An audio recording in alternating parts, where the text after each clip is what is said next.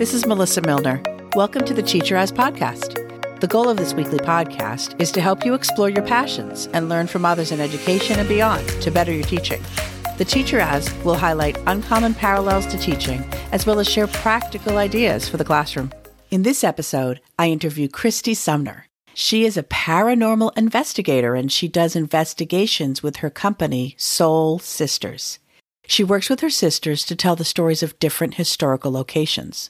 Now, whether you believe in ghosts or not, this interview will hopefully inspire you, like it did me, to get into digital storytelling with your students.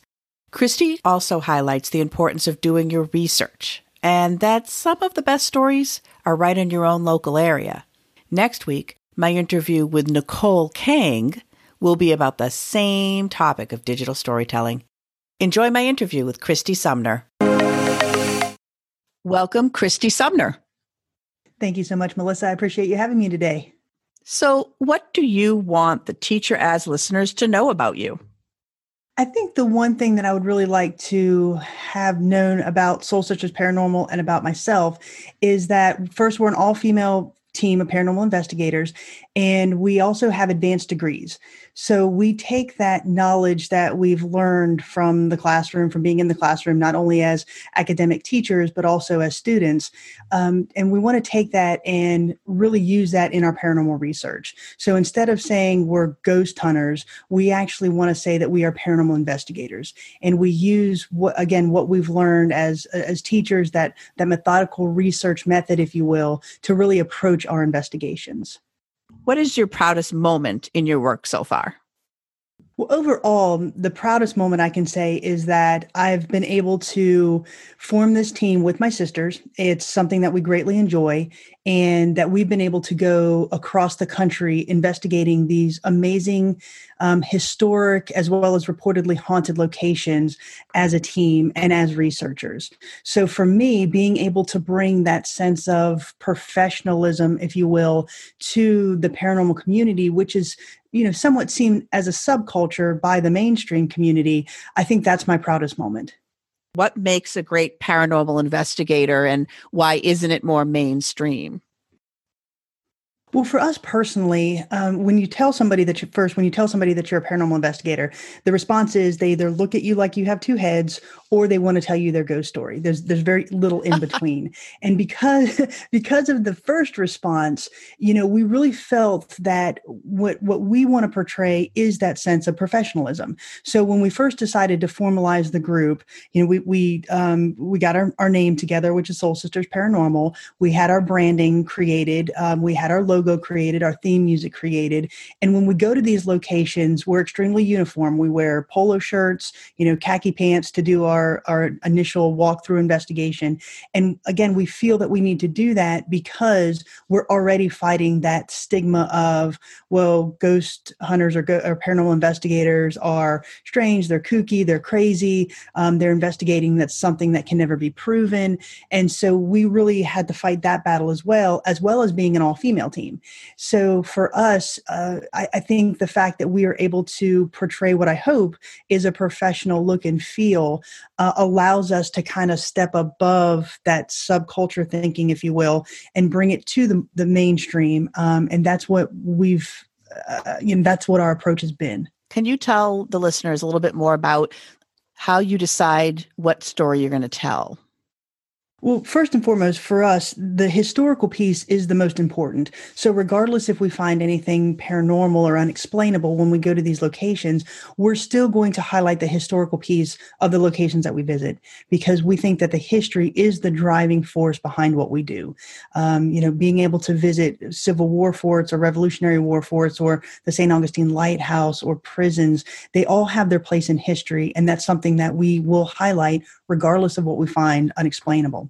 Um, for us, when we go into these locations, the first thing that we do is we take a day tour um, the day before we do our investigations.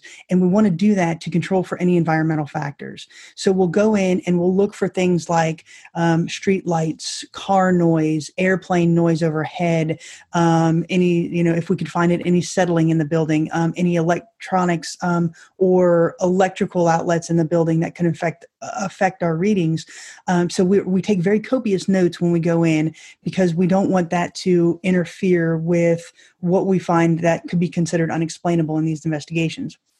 So then, the night of the investigation, we will go in and we will set up our stationary equipment, such as night vision, night vision video cameras, uh, voice recorders, some electronic equipment that we have that measures energy and static electricity. So we'll take that in there and we'll set all of that up, and then we begin our investigation. And we go through the location very methodically in order to conduct these investigations.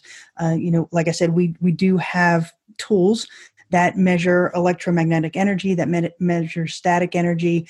So theoretically, these tools, if they sit by themselves without any outside interference, they shouldn't alarm. So, for example, if I take what I call, there's a tool that we use called the REM pod, um, it measures, again, electromagnetic energy. If I take that out and say we set it in a field somewhere, because there's no energy out there, that thing should sit by itself and not alarm at all because nothing's acting upon it.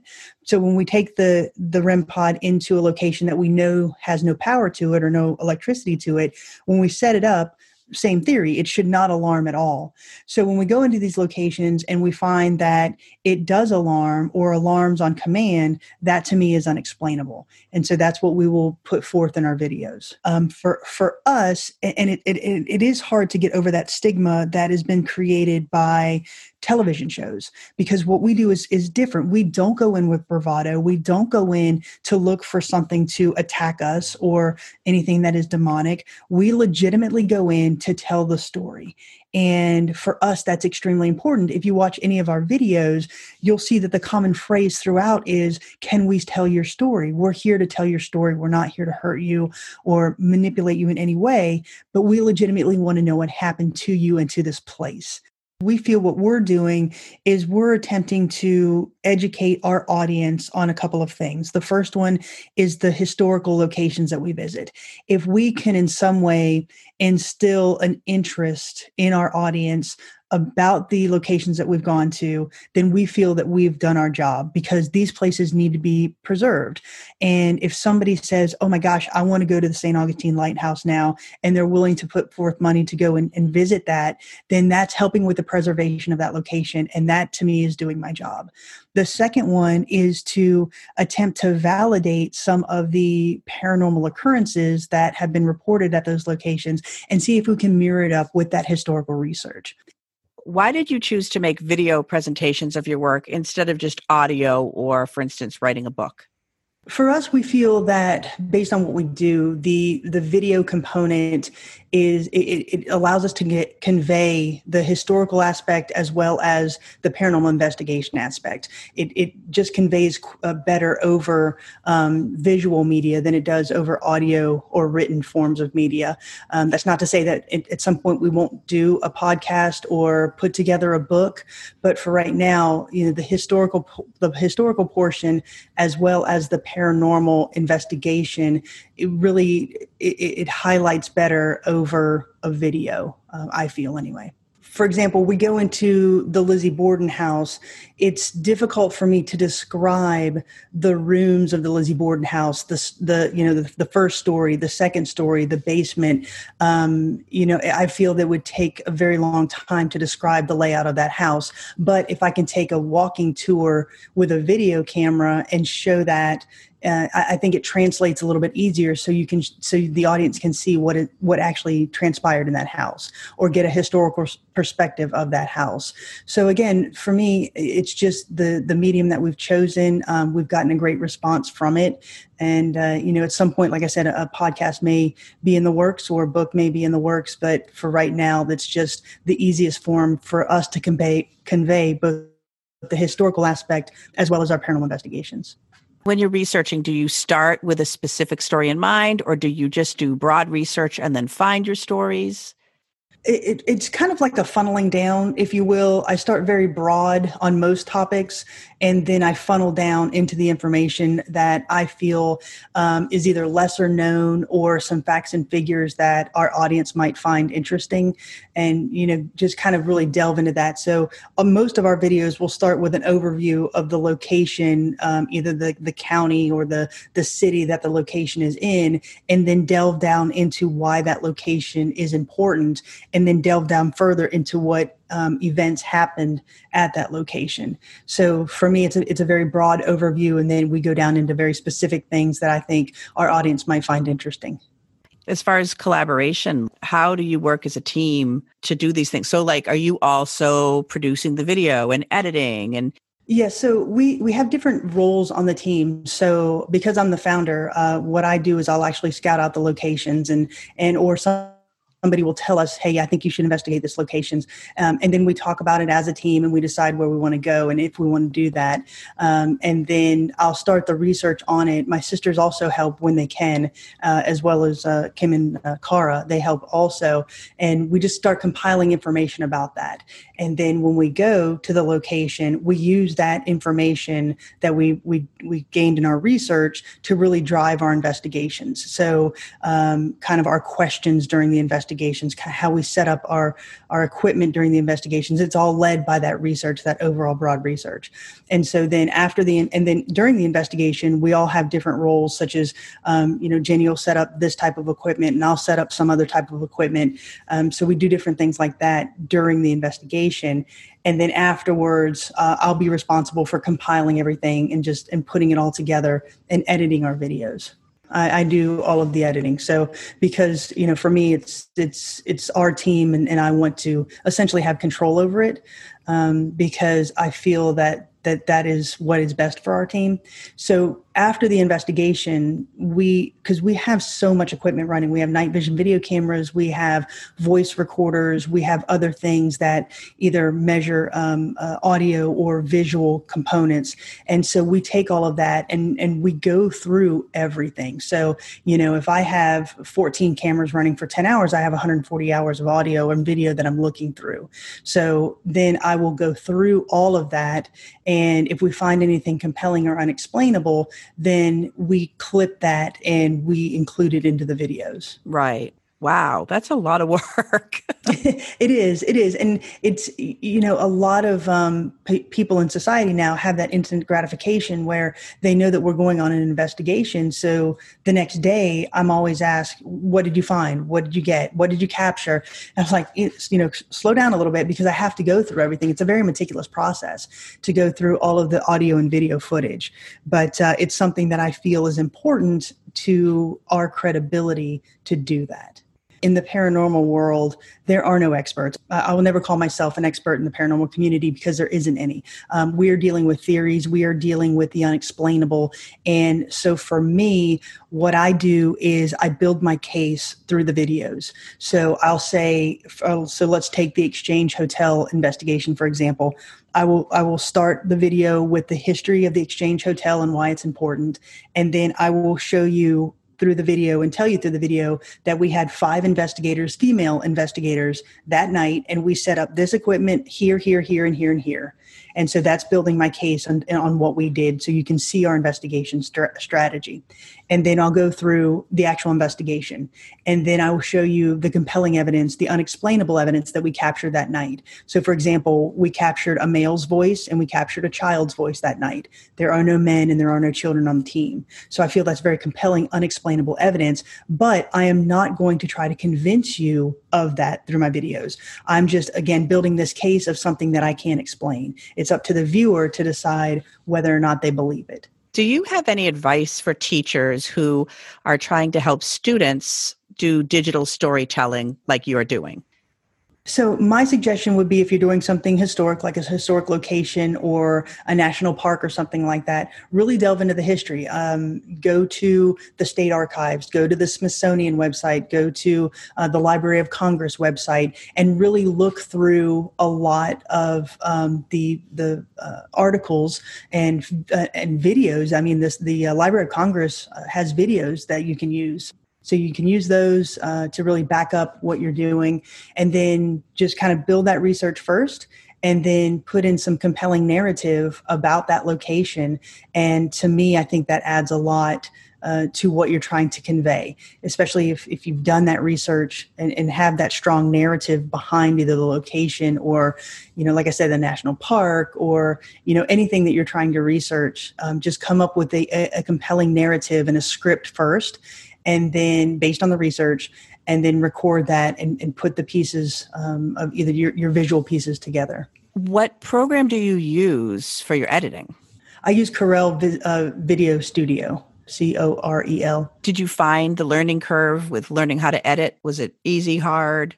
Yeah, I have a, a, pretty good understanding of technology, um, but this was something that I had never really delved into before. So for me, you know, I just sat at the coffee shop for several hours one day just throwing different you know video clips in like just video clips from my phone just you know of, of a dog or something something and just throwing it in there and then just trying to manipulate it to, to see what this button does or if i click this what does this do? Or you know if i if i hit this does this zoom in or zoom out? So it, it really was a self-taught process with the the program that i use but now i absolutely love it. I, I think um, it's very easy. I can just drop my clips in and, and record my audio straight to that program.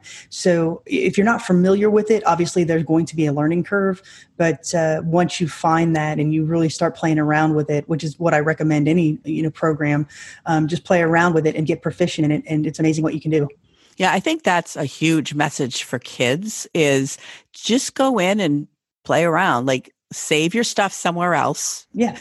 then bring it in mm-hmm. and see what the buttons do, just like you said, and, and, not to be afraid of it and to be brave and just see what the things do because these kids are digital natives compared to us. Oh, absolutely. Absolutely. And, and another thing is don't get discouraged. You know, there's been several times where it hasn't turned out exactly as I wanted, but, you know, the next time you learn tricks or um, methods of doing that and it, it, it works. So hang in there, essentially. Don't get discouraged with it. Play around with it. And it's amazing what you can learn when you do that process. Yes, it's definitely a growth mindset situation. yes, ma'am. Yes, ma'am this might be a tricky one. What is your favorite story that you've told and why? For me, it has actually been the story of the Ma Barker house in Central Florida. And this story was very compelling to me for a couple of reasons. The first one was it is essentially in my backyard. My Nana and Granddaddy lived about six miles from that house. And so when we would stay over and we would visit with them and we'd go into Ocklawaha to get the mail, we'd pass that house. And my Nana would say, There's where the Ma Barker shootout happened. So I was always fascinated with that story and to to be able to get into that house and do an investigation was really um, just a highlight of our paranormal investigation experience so far. And to be able to tell that story to the people in my community um, again was just thrilling for me because it was amazing how many people did not know the history of it. And so after that investigation and after our video, uh, we were interviewed by several newspaper outlets um, in the community. And I had people contacting us saying, I never knew this was here. I never knew this history was here. I never knew that in 1935, little Ocklawaha had the national spotlight on it for three or four weeks. And so that, I mean, that video has been viewed over 37,000 times, I believe now. Wow. And, and it's just fascinating to me that there's so much history in our backyards that people don't either know about or appreciate. And if, if I can bring that to the forefront or if I can highlight some of those historic places by what I do, then I feel that I've done my job. You, you can't you can't go outside your doorstep really um, and and not hit something uh, that's historic, you know, whether it be a cemetery or a building or, you know, your downtown. Most downtowns in, in cities and communities across the country have some type of longevity to them. They have a history to them. And it doesn't have to be ancient history. It doesn't have to be like St. Augustine from the 1500s. You know, it can be something that is from the 1800s or the, you know, the early 1900s. You know, in the Ma Barker case, it was 1935. So it doesn't have to be ancient history. You can absolutely go and find compelling stories um, that people would love to learn about right in your backyard. So, what are you zooming in on right now? Is there a certain place or a certain project you're working on? Zooming in. Well, there's several things that we're doing right now. Um, we've actually have been fortunate enough to have three investigations under our belt, or um, in our hopper right now, if I can say that. Um, and we're going back and analyzing all of that evidence that we captured there. So I'll be putting out some different videos. Um, we do have some uh, what we call paranormal conventions lined up that we're due to speak at, and that should be hopefully still going in October. So we're looking forward to that and just really getting out and, and trying to tell our story. I've been doing what I call a podcast tour. And so speaking to individuals such as yourself and, and other general interest podcasts where we can really tell our story and tell what we do and attempt again to bring this a little bit further into the mainstream. I know it seems unrelated, but actually, you can tell a lot about a person from their favorite movie. So, what is your favorite movie and why? My favorite movie is Star Wars, the original 1977 version. And I feel that it is the classic movie of good versus evil. And you are able to to have this very cool um, a different reality but still have moral messages throughout such as you know friendship you know the need to to stick up for what you want and, and what you need and you know a little bit of of cool lightsaber action going on in there. So for me I, have always loved star wars. Um, in fact for my my college entrance essay I, I did the the essay was on star wars and using the force. So um, yeah for me it's always been star wars. Interesting and it's that's an interesting parallel your favorite movie to the to the work of you know looking into forces and energy like that. Yes, absolutely. So yeah, Star Wars has always been uh, very, very influential in my life. So how can people check out your work and reach you? Uh, well, we're um, on Facebook under Soul Sisters Paranormal, and that's where we're the most active. We do have a website, which is www.soulsistersparanormal.com. Um, we do have a YouTube channel where you can watch all of our videos, and that's Soul Sisters Paranormal. And we are on Instagram under Soul Sisters Paranormal, but that's that's the one that we're least active on. Thank you so much, Christy Sumner. That was amazing. Well, thank you. I appreciate it. If you enjoyed this episode and have not done so already, please hit the subscribe button for the Teacher As podcast so you can get future episodes. I would love for you to leave a review and a rating as well if you have time. For my blog, transcripts of this episode, and links to any resources mentioned, visit my website at www.theteacheras.com. You can reach me on Twitter and Instagram at Melissa B. Milner. And I hope you check out the Teacher As Facebook page for episode updates. I am sending a special thanks to Linda and Lester Fleischman, my mom and dad, for being so supportive. They are the voices you hear in the Zooming In soundbite, and my dad composed and performed the background music you are listening to right now. My intro music was Upbeat Party by Scott Holmes. So, what are you zooming in on? I would love to hear from you. My hope is that we all share what we are doing in the classroom in order to teach, remind, affirm, and inspire each other. Thanks for listening, and that's a wrap.